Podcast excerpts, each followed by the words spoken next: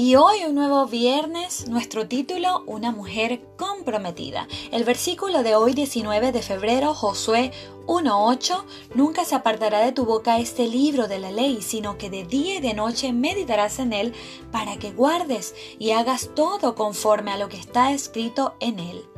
Es imposible no reconocer el papel insustituible de la mujer en el quehacer actual de la sociedad, desde la que se encuentra en la trinchera de su hogar como madre y esposa hasta aquella que sale cada día a trabajar para contribuir en el bienestar familiar. El mundo actual exige compromiso y debemos asumirlo con propiedad desde lo que somos. Muchas lo han olvidado, otras conscientemente desechan lo que las hace mujer tomando una postura con rasgos masculinos. Las mujeres comprometidas comenzaron haciendo un compromiso con ellas mismas, aceptar que son únicas en todos los aspectos de su naturaleza.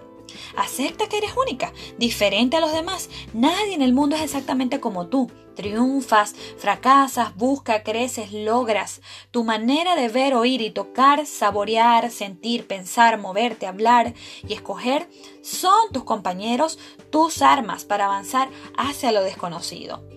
El compromiso con la vida nos pone a cada paso en la disyuntiva de tomar decisiones. Seamos asertivas, aunque a la vez con algo de cautela y precaución.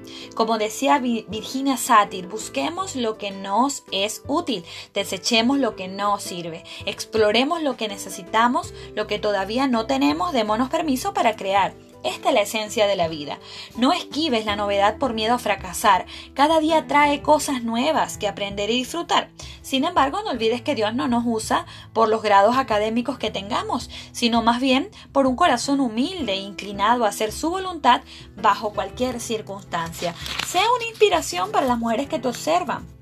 No consideres a nadie como inferior a ti, pero tampoco te veas a ti misma como alguien insignificante. No intentes cubrir tu boca, bajar el autoestima exagerando los errores de los demás, jactándote de tus aciertos. Dios dice, ninguno piense de sí mismo más de lo que debe pensar. Antes bien, cada uno piense de sí con moderación según los dones que Dios les haya dado junto con la fe. Romanos 12:13. Dios bendiga el quehacer que te traerá este día. Antes de comenzar, inclínate reverentemente a Él y con humildad suplica para que tu presencia, la presencia de Él, no te abandone.